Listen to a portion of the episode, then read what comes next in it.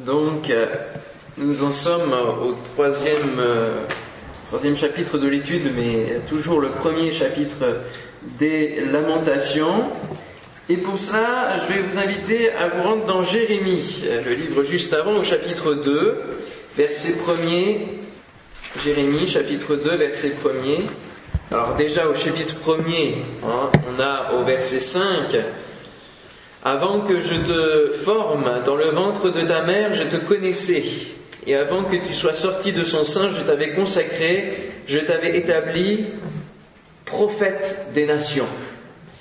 Et puis donc au chapitre 2, verset 1er, la parole de l'Éternel me fut adressée en ces mots, va, écrit aux oreilles de Jérusalem, ainsi parle l'Éternel. Je me souviens de ton amour lorsque tu étais jeune, de ton affection lorsque tu étais fiancé, quand tu me suivais au désert dans une terre inculte. Israël était consacré à l'Éternel, il était les prémices de son revenu.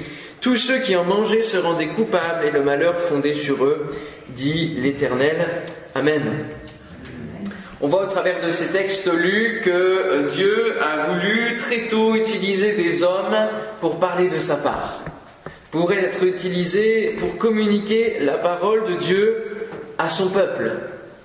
Le peuple de Dieu est choisi et élu, hein, on dit qu'il est élu, parce qu'un homme a été élu, Abraham, le père des croyants.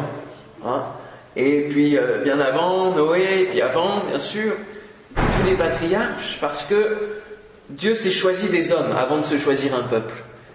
Et de ces hommes est né le peuple de Dieu. Et euh, il a fallu utiliser des hommes justement pour communiquer la parole, être des intermédiaires et communiquer la parole à son peuple. Et les prophètes tiennent près d'un quart de, de la Bible, et ce sont 6408 versets euh, qui concerne les prophéties sur 31 000 versets que contiennent la Bible. Donc ça fait une bonne part. Et sur ces 6400, il y a plus de 4000 qui sont déjà accomplis dans ces prophéties. Donc euh, il y a déjà une grosse part d'accomplissement des prophéties de la Bible.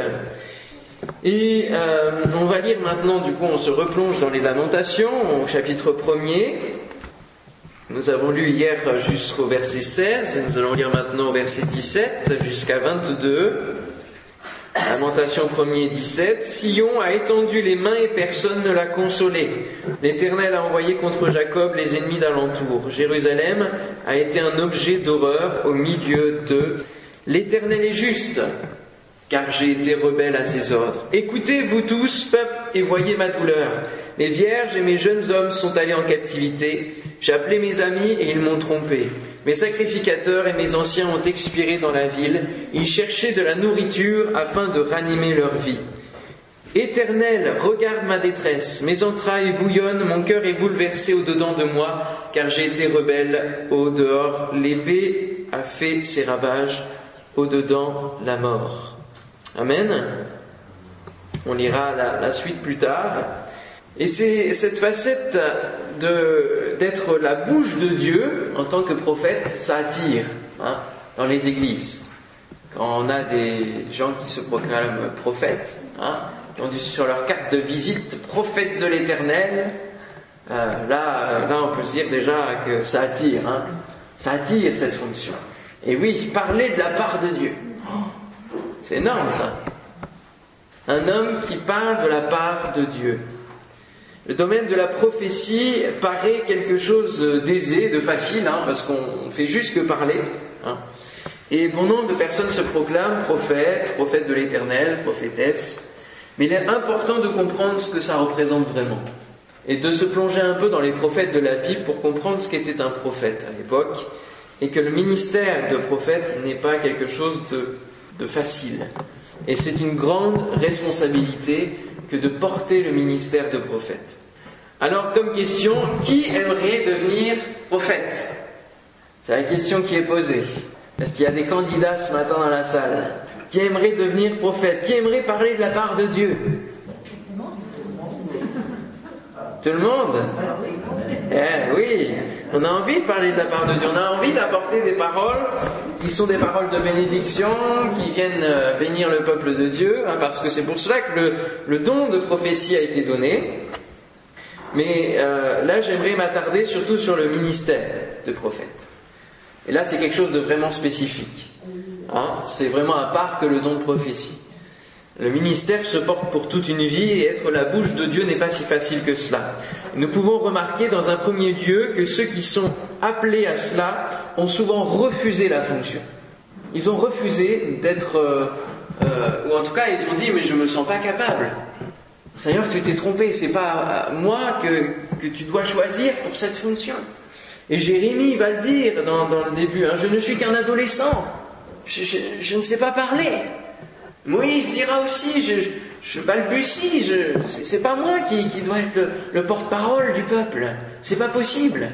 Alors déjà, quand vous voyez des personnes qui euh, acceptent la fonction tranquillement, attention, parce que souvent on ne se sent pas capable d'être la bouche de Dieu.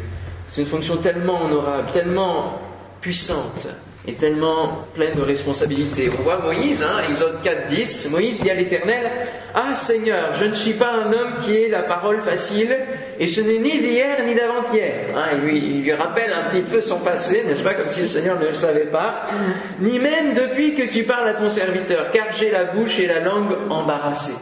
Alors, euh, plusieurs euh, peuvent dire qu'il euh, il avait un bégaiement, par exemple, alors, on ne sait pas exactement ce que ça signifie derrière cela, mais en tout cas, il y avait un, il il ne se sentait pas capable. Ésaïe euh, aussi, au chapitre 6, verset 5, lors de la vision, hein, va dire, alors je dis, malheur à moi, je suis perdu, car je suis un homme dont les lèvres sont impures. Comment un homme qui a les lèvres impures peut recevoir la vision de Dieu, peut voir Dieu J'habite au milieu d'un peuple dont les lèvres sont impures et mes yeux ont vu le roi l'éternel des armées. Il va se sentir pécheur face à la vision qu'il va recevoir. Il va reconnaître qu'il n'est qu'un homme et que ses lèvres sont impures. Ses lèvres portent le péché, comme tout autre. Et les prophètes ne sont pas infaillibles. Le pape n'est pas infaillible, comme euh, ils peuvent le dire. Et les prophètes et tous les ministères ne sont pas infaillibles. Ils peuvent se tromper parce que ça reste des hommes. Et puis Jérémie 1.6 nous dit, je répondis, ah Seigneur éternel, à chaque fois c'est, ah, ah, oh là là, ah Seigneur éternel, voici je ne sais point parler car je suis un adolescent. Pour ceux qui sont choisis par Dieu pour être prophètes, ce n'est pas chose facile. Nous pouvons remarquer que bien souvent, euh, le contenu des prophéties, c'est pas le monde des bisounours, c'est pas tout va bien dans le meilleur des mondes, c'est pas vous êtes tous gentils, vous êtes tous bénis, je vous, je répands sur vous euh, toutes sortes de bénédictions, mais que bien souvent, avant ce genre de paroles, il y a des paroles qui sont moins faciles. Et on voit que la part euh, de la vie du, du prophète Jérémie, Merci bien, hein Recevoir des paroles comme il va pouvoir prononcer, c'est quand même difficile. Ce sont des paroles d'avertissement, des paroles de jugement contre le peuple, en tout cas d'annonce de jugement. Mais la prophétie va encore plus loin pour certains, car même leur vie va servir de message. Et ça, c'est quelque chose de fort. Lisez par exemple Ézéchiel et comptez le nombre d'actions que Dieu va lui demander de faire. On va lire un exemple dans Ézéchiel, donc c'est le livre juste après les Lamentations, chapitre 4, versets 1 à 8. Et là, on va comprendre que va peut-être y avoir moins de candidats à être prophète.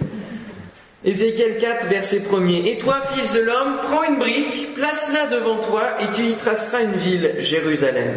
Représente-la en état de siège, forme des retranchements, élève contre elle des terrasses, environne-la d'un camp, dresse contre elle des béliers tout autour. Alors là, en gros, Dieu fait faire une maquette un petit peu à, à Ézéchiel. Et Ézéchiel va recevoir des paroles aussi qui concernent la déportation, la destruction de Jérusalem. Hein, c'est dans la même période. Verset 3. Prends une poêle de, de fer et mets-la comme un mur de fer entre toi et la ville. Dirige ta face contre elle et elle sera assiégée et tu l'assiégeras. Que ce soit là un signe pour la maison d'Israël. Attention à la suite. Puis couche-toi sur le côté gauche mais-y l'iniquité de la maison d'Israël, et tu porteras leur iniquité autant de jours que tu seras couché sur ce côté. je te compterai un nombre de jours égal à celui des années de leur iniquité, 390 jours. Tu porteras l'iniquité de la maison d'Israël. Quand tu auras achevé ces jours, couche-toi sur le côté droit et tu porteras l'iniquité de la maison de Judas pendant 40 jours. Je t'impose un jour pour chaque année. Tu tourneras ta face et ton bras nu vers Jérusalem assiégée, et tu prophétiseras contre elle. Et voici, je mettrai des cordes sur toi, afin que tu ne puisses pas te tourner d'un côté sur l'autre, jusqu'à ce que tu aies accompli les jours de ton siège. Qui aimerait devenir prophète? Hein? Vous imaginez coucher pendant plus d'un an? Hallucinant, hein? Hallucinant ce que Dieu demande de faire à ses prophètes. Lisez la vie d'Osée qui a dû se marier avec une prostituée pour que cet exemple, ce mariage, montre et soit un message au peuple en disant ce que vous faites, vous vous mariez avec les, étrangers, vous, vous, faites des pactes avec les étrangers, vous faites des pactes avec les autres nations. Et finalement, vous, c'est comme si vous vous mariez avec une prostituée. Et la vie d'Osée va, va euh, faire cela, euh, montrer un message, et avec cette prostituée, il va avoir un enfant euh, du nom de Gisraël pour euh, illustrer la situation d'Israël. Osée 1.1, on va, on va regarder rapidement. Osée 1 à 5. La parole de l'Éternel qui fut adressée à Osée, fils de Béhéri, au temps d'Ozias, de Jotam, d'Akaz, d'Ézéchias, roi de Juda, et au temps de Jéroboam, fils de Joas, roi d'Israël. La première fois que l'Éternel adressa la parole à Osée, euh, la première fois, hein, la faut s'accrocher, hein, l'Éternel dit à Osée, va, prends une femme prostituée et des enfants de prostitution, car le pays se prostitue, il abandonne l'Éternel. Il alla, il prit Gomère, fille de d'Iblaïm, elle conçut et lui enfanta un fils. Et l'Éternel lui dit, appelle-le du nom de Gisraël, car encore un peu de temps et je châtirai la maison de Jéhu pour le sang versé à Gisraël. Je mettrai fin au royaume de la maison d'Israël. En ce jour-là, je briserai l'arc d'Israël dans la vallée de Gisraël. Qui veut devenir prophète? Regardez la vie de Jérémie. Lui aussi dut essuyer des coups venant du peuple. On a comploté contre sa vie au chapitre 11. On l'a menacé de mort au chapitre 26. On lui a brûlé ses prophéties, chapitre 36. On l'a mis en prison, chapitre 37. On l'a mis dans une citerne, chapitre 38, etc., etc. La vie de prophète n'est pas une vie de château. Puis parfois la vie de château, c'est pas non plus ça. Hein. On se rend compte que la vie de prophète n'est pas quelque chose de facile. Je crois vraiment qu'on ne peut pas s'improviser prophète. On ne peut pas s'improviser prophète ou un ministère. Euh, et si, si on s'improvise prophète, euh, Dieu saura aussi nous, remettre à notre place. Et sinon, euh, là, c'est les, faux prophètes, hein, ça, devient des faux prophètes. Et le nom de Jérémie, vous savez ce que ça veut dire? Ah, Irmeyahu. Alors ça, c'est la version hébreu. Ça veut dire celui que l'Éternel a désigné. Pour être prophète, il faut que Dieu nous désigne. Pour être pasteur, il faut que Dieu nous désigne. Et les cinq ministères dons hein, qui sont donnés à l'Église, apôtres, pasteurs, prophètes, docteurs, évangélistes, doivent être désignés par Dieu et choisis par Dieu pour qu'ils puissent tenir dans l'épreuve, qu'ils puissent tenir vraiment dans leur appel. C'est Dieu qui qualifie, c'est Dieu qui envoie, c'est Dieu qui désigne. De quoi se compose le contenu de la parole prophétique euh, Parce que souvent, on assiste dans nos églises à des paroles qui sont données, hein, euh, plus ou moins dans le désordre euh, dans l'ordre, suivant les, églises suivant les personnes qui apportent. Et là, on est confronté à tout type de paroles. Et parfois, on ne sait pas trop comment prendre certaines choses ou certaines parties de la parole prophétique. Et, des fois, on se pose des questions. On se dit, oh oui, bon, c'est comme ça, c'est bien. Euh, et, puis, on ne va pas plus loin. Mais on a la Bible et l'exemple de la Bible devant nous. Et dans la Bible, il y a des paroles prophétiques. Et il y a une structure de la parole prophétique, il y a un modèle de la parole prophétique. Une prophétie, par définition, c'est une prédiction, une annonce d'un événement futur non prévu ni préparé par l'homme. Ça, c'est la, définition du dictionnaire. la prophétie biblique va avoir deux dimensions. Bien souvent, elle va avoir une dimension pour la génération présente, La parole va être effective pour la génération qui l'entend, et elle peut avoir une, dimension pour le futur.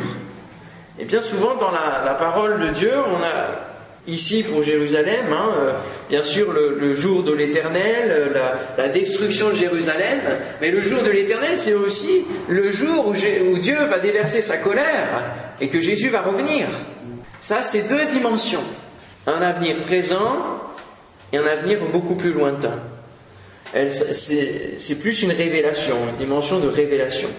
La prophétie est l'annonce d'une décision de Dieu sur une vie, sur un peuple, sur l'Église, qui peut être amené à changer en fonction de la réaction de l'homme qui entend et qui va peut-être réagir à la parole de Dieu. Bien souvent, elle, est composée d'une parole d'avertissement, et de cet avertissement, Dieu va mettre derrière quelle est la conséquence. Si l'homme se repent et réagit à l'avertissement positivement, Dieu va annoncer la bénédiction. Mais si l'homme ne se repent pas et continue à s'endurcir, Dieu va annoncer l'exécution du jugement et les conséquences de cet endurcissement. Et la parole prophétique est composée comme cela, bien souvent. Et dans les dons de prophétie, euh, bien souvent, nous devons faire attention à ce qu'il euh, y ait certes parfois l'avertissement, et parfois il y a des paroles assez sèches et assez dures, mais que derrière il y ait la parole de relèvement, parce que Dieu est un Dieu qui relève. Amen. Qu'il y ait une espérance derrière à la parole prophétique. Parce que des fois, vous avez des personnes qui veulent régler leur compte et qui font passer ça dans des dons spirituels, et du coup c'est sec et puis ça taille en pièces. Hein.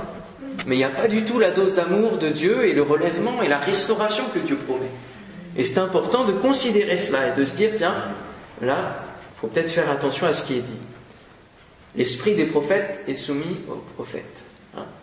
Donc c'est important d'examiner, hein, l'apôtre Paul nous invite à examiner les paroles, à examiner toutes choses.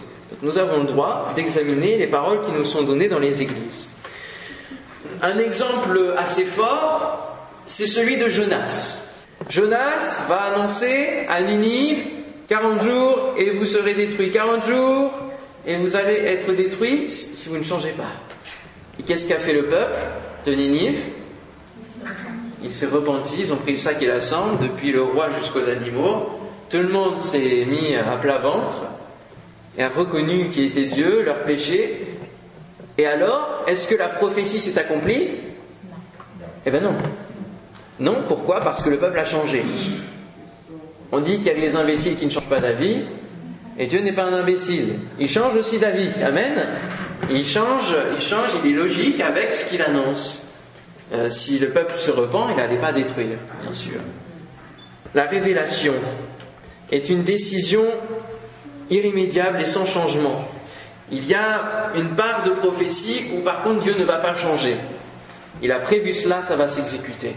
Et par exemple, l'Apocalypse, ça va s'accomplir quoi que l'homme fasse. Quoi que l'homme fasse.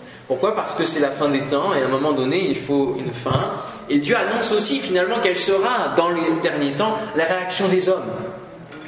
Et oui. Et cela, ça va s'exécuter du début jusqu'à la fin. Ça, c'est une autre partie de la euh, prophétie qui est là, cette part de révélation plus qu'une prophétie. Genèse 3.15 nous dit, je mettrai une inimitié entre toi et la femme, entre ta postérité et sa postérité, celle-ci t'écrasera la tête et tu lui blesseras le talon. Dans cette parole, il y a une prophétie, il y a une dimension prophétique. Dieu parle au serpent, disant je mettrai une inimitié entre toi et, la femme, entre toi et, euh, Ève, hein, entre ta postérité et sa postérité. Euh, c'est vrai dans une dimension physique, une dimension présente. Hein, le serpent peut blesser le talon de l'être humain, et puis l'homme peut écraser la tête du serpent. Mais il y a une dimension spirituelle qui nous amène beaucoup plus loin et qui nous amène jusqu'à la croix. Parce que qui a écrasé la tête du serpent ancien à la croix C'est Jésus, la postérité de la femme. Amen. C'est Jésus. Et on a la dimension prophétique ici. Et c'est le serpent qui va le blesser au travers de la crucifixion, mais Jésus va écraser la tête du diable, du serpent qui est vaincu. Le psaume 22 a, ces deux dimensions. Hein. présente pour David, qui va dire tu m'as abandonné, etc. Mais ce sont les mêmes paroles qu'on retrouve à la croix, où Jésus va dire à son Père, mon Dieu, mon Dieu, pourquoi m'as-tu abandonné? Et là on a les deux dimensions de la présence et de l'avenir. C'est d'abord David qui parle pour lui-même, mais c'est aussi l'image de la souffrance de Christ à la croix. Alors il y a des prophéties pour différents types de publics, pour le peuple d'Israël, pour les nations, pour Jésus-Christ, sa venue et son œuvre, pour l'Église et pour le monde et sa fin. La plupart des prophéties se composent donc en trois temps, comme dans les lettres de l'Apocalypse un petit peu, les reproches et l'annonce du jugement possible, c'est l'avertissement. Les promesses de restauration si le peuple change, c'est le relèvement. Et l'invitation à réagir positivement et à se repentir, c'est la repentance. Alors, ministère ou don spirituel? Est-ce que c'est la même chose? Non, c'est pas parce que quelqu'un donne une parole prophétique qu'il est prophète. D'accord? Nous devons distinguer aujourd'hui le ministère de prophète avec le don spirituel de prophétie. Ce n'est pas parce que nous donnons des paroles de prophétie que nous sommes prophètes. Le ministère de prophète fait partie donc des cinq ministères dons où toute la vie de, de celui qui est choisi va être consacrée à cela. Le ministère de prophète va beaucoup plus loin que des paroles données pour une église. En général, il reçoit des paroles pour tout un pays, pour toute une communauté, euh, pour le peuple de Dieu d'une manière plus large. Est-ce que vous avez un exemple d'un prophète récent? David Wilkerson. David Wilkerson. Hein, vous en avez entendu parler. Il a écrit de nombreux livres qui parlent justement de la fin des temps, qui expliquent, et puis qui, où il développe les visions qu'il a reçues aussi de la part de Dieu. David Wilkerson était un prophète de Dieu. Il avait ce ministère de prophète, de révélation. Et nous retrouvons bien cette part d'avertissement sérieux hein, dans ce qu'il annonce, un avertissement sérieux et de la conduite de Dieu pour la repentance et le relèvement. Hein, toujours.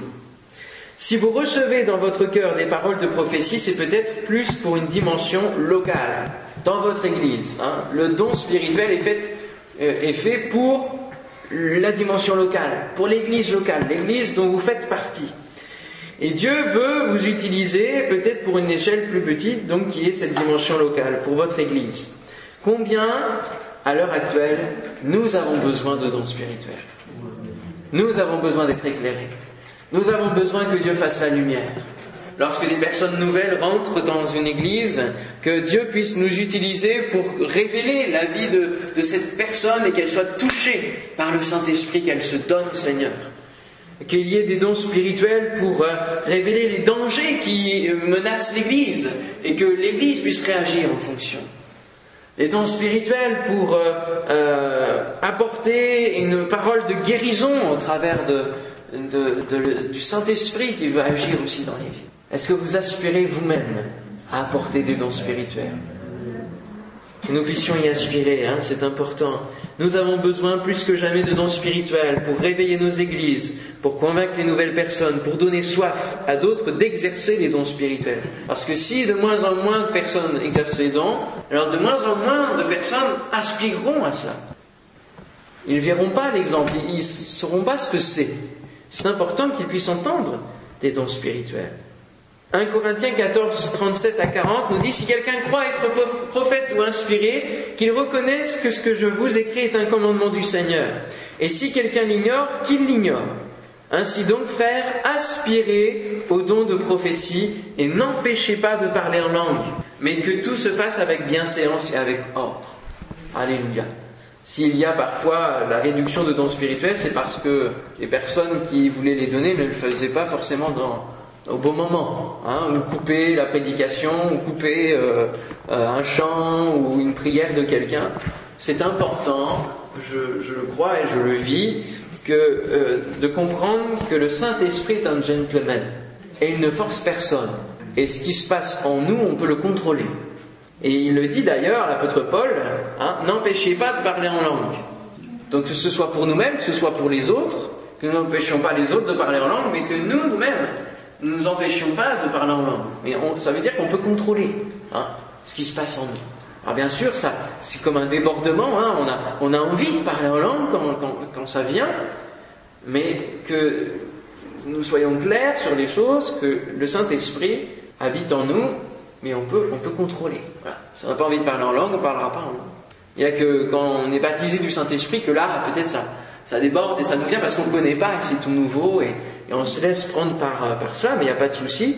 Et après, c'est comme pour la vie de prière, c'est comme pour la conversion. Au début, on est tout feu, tout flamme, et après, eh bien, on équilibre les choses. Voilà, on fait moins de bêtises, euh, on, on, parle d'une manière plus mesurée, on témoigne d'une manière plus efficace. de la même manière, pour le Saint-Esprit, on doit cultiver le Saint-Esprit en nous et on doit euh, réguler notre vie spirituelle et être équilibré dans l'exercice des dons spirituels et celui de prophétie notamment. Il est important, si vous souhaitez exercer le ministère ou le don spirituel de prophétie, de rester dans le cadre de la parole de Dieu. Et Paul le dit ici, si quelqu'un croit être prophète ou inspiré, qu'il reconnaisse que ce que je vous écris est un commandement du Seigneur. La prophétie doit coller aux Écritures. Elle ne peut pas être, euh, elle ne peut pas partir dans des choses mystiques, euh, de délire, il faut toujours la vérifier en fonction de ce que dit la parole de Dieu. Elle doit coller. On doit retrouver des éléments qui sont similaires. Surtout la prophétie, parce que la prophétie annonce un événement futur, et donc cet événement futur doit se trouver dans la parole de Dieu. Bien souvent, l'aspect prophétique annonce le retour de Jésus, annonce les, signes de la fin des temps. Hein. Il y a des personnes, par exemple, je lisais, euh, je ne sais plus où je lisais ça, euh, mais qu'une qu'une missionnaire, 100 ans avant que l'euro arrive, avait vu le sigle de l'euro dans, dans, dans une vision, et le mot euro et euh, le, Saint-Esprit lui avait dit que à ce moment-là, Jésus serait à la porte, serait tout près. Cent ans avant que ça arrive. Donc ça, c'est l'aspect prophétique. Amen. Et on a besoin de cela. On a besoin de prophéties qui nous éclairent sur les temps qui viennent. Hein. Les fils d'Issachar étaient consacrés à cela. Ils recherchaient à savoir dans quel temps ils étaient. Que nous sachions en tant qu'Église du Seigneur dans quel temps nous sommes, frères et sœurs. Que Jésus revient bientôt. Oui, il faut le savoir. Mais à quel moment nous sommes de l'Apocalypse, c'est important de le savoir aussi, n'est-ce pas? De voir l'accomplissement des prophéties, d'aller un peu plus loin que juste dire Ah, Seigneur revient, c'est bien. Non, il faut, que nous soyons un peu plus affermis sur cela. Parce que si nous témoignons et que la personne vous renvoie en disant oui mais ça fait 2000 ans qu'on dit qu'il revient, qu'est-ce qu'on a à dire?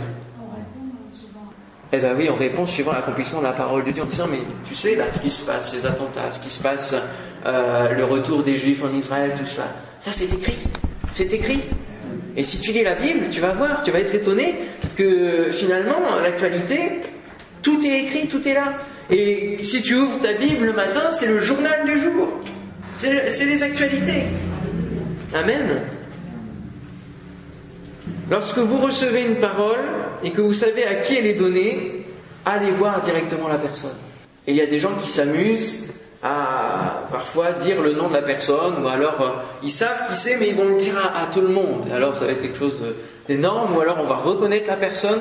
Ne faisons pas ce genre de, de bêtises. Quand on a une parole pour quelqu'un, on va directement la voir et on lui communique. Après, la personne, elle réagit comme elle veut. Mais nous, on aura communiqué. C'est comme pour le témoignage. On parle du Seigneur. Finalement, c'est comme une prophétie. Hein. Aussi, on, a, on, parle du Seigneur et la personne réagit comme elle veut, mais nous, on est dégagé de la responsabilité d'apporter la parole de Dieu. Nous avons une seule responsabilité, c'est d'ouvrir notre bouche et de parler. Que ce soit dans le témoignage ou dans la prophétie.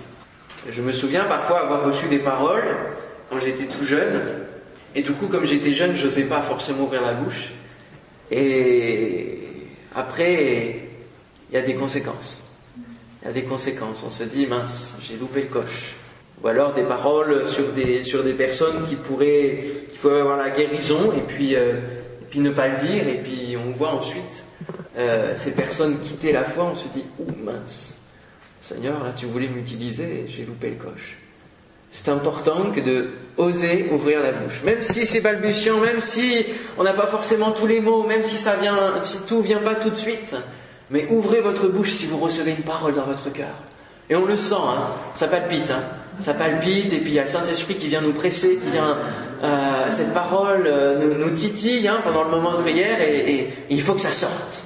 Alors laissez ça sortir, hein. n'empêchez pas, euh, laissez ça sortir. Une, une autre précision, je vais essayer d'être rapide, mais c'est important parce que c'est des points dans la pratique qu'on n'aborde pas forcément dans les prédications, euh, que euh, systématiquement il faut parler en langue avant de prophétiser. Ça, c'est une habitude qui s'est répandue dans nos églises. Hop, on, entend un, langage spirituel, un parler en langue, et juste après on a la prophétie. Lorsqu'on lit bien les Écritures, le parler en langue, c'est quoi? Quand ils ont été baptisés du Saint-Esprit, les disciples, les autres, ils entendaient quoi Des louanges à Dieu. Le parler en langue, c'est une louange à Dieu. Alors dans notre vie de prière, ça peut être une intercession aussi, ça peut se transformer en intercession, et bien souvent c'est une louange à Dieu. Donc quand il y a un parler en langue qui explose, normalement ce qu'on devrait entendre derrière, c'est une prière qu'on n'a jamais entendue, et on sent qu'elle est inspirée par, par le Saint-Esprit, et c'est une louange à Dieu. Mais il n'y a pas besoin de parler en langue d'une manière forte avant d'apporter une parole. Ça va Ok C'est important de bien comprendre ça et de revoir les Écritures. Il n'y a, pas, de parler en langue. On peut parler en langue, bien sûr, soi-même là, mais le dire à haute voix et après apporter la parole, c'est pas nécessaire. Si vous sentez de le faire, faites-le. Hein. Il n'y a, pas de, règle. Oui, c'est une interprétation, mais d'une louange. C'est comme une prière qui est élevée. Et on sent qu'il y, a le saut de l'esprit dessus. Je voulais te dire, par exemple, quand on a notre culte personnel, est-ce que ça peut arriver qu'on a un don personnellement? Alors oui, pour nous-mêmes. Le Seigneur peut nous parler pour nous-mêmes. Oui, il peut nous parler pour nous. Alors, est-ce que c'est un don euh, Je dirais plutôt non, parce que les dons sont plus pour l'utilité commune, donc quelque chose de, qui va servir aux autres. Mais c'est une parole que tu reçois, c'est le Saint-Esprit qui parle à ton cœur qui peut répondre à des questions que tu as sur ton, cœur. Ça, ça fait partie de la communion avec Dieu, la relation, la prière qui se construit, qui, qui se développe. Ok, je termine. Donc l'esprit des prophètes est soumis aux prophètes, c'est 1 Corinthiens 14, 32. Vous ne pouvez pas exercer ce ministère de prophète ou ce don de prophétie tout seul, en ermite, détaché de l'Église et des leaders, parce que ce ministère et ce don donc sont donnés pour l'utilité commune. Bien important de comprendre cela. Et il y a une, souffrance qui est liée à l'exercice de la prophétie, car souvent Dieu est obligé de reprendre ses enfants. Hein. Ça va jamais trop dans le bon sens. Hein. Et ça, c'est à cause de nous. Euh, et les paroles à communiquer sont pas toujours faciles. Retenons cela. Euh, aspirons au don spirituel, mais sachons ce que ça représente. D'accord? Je ne veux pas vous faire peur ce matin, mais je veux vous encourager à le faire d'une bonne manière à y aspirer, à dire Seigneur, que je reçoive ta parole et que je la communique d'une bonne manière et que ton peuple soit édifié au travers de cela. Amen.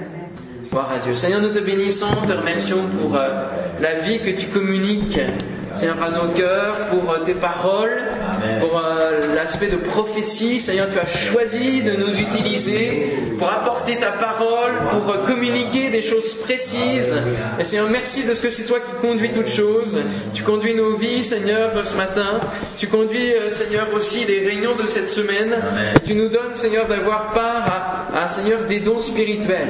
Seigneur, nous te prions, Seigneur, pour qu'il y ait l'exercice des dons pendant toute cette semaine et que des cœurs puissent être bénis, des cœurs puissent être touchés par la précision de ton Esprit Saint. Seigneur, donne-nous d'y aspirer, de prendre du temps pour cela. Nous sommes venus pour des vacances, Seigneur, mais aussi pour euh, nous, nous régénérer spirituellement, pour nous ressourcer, Seigneur, euh, spirituellement. Et nous, Seigneur, nous nous attendons à toi pour cela. Que toute la gloire te revienne. Amen. Alléluia.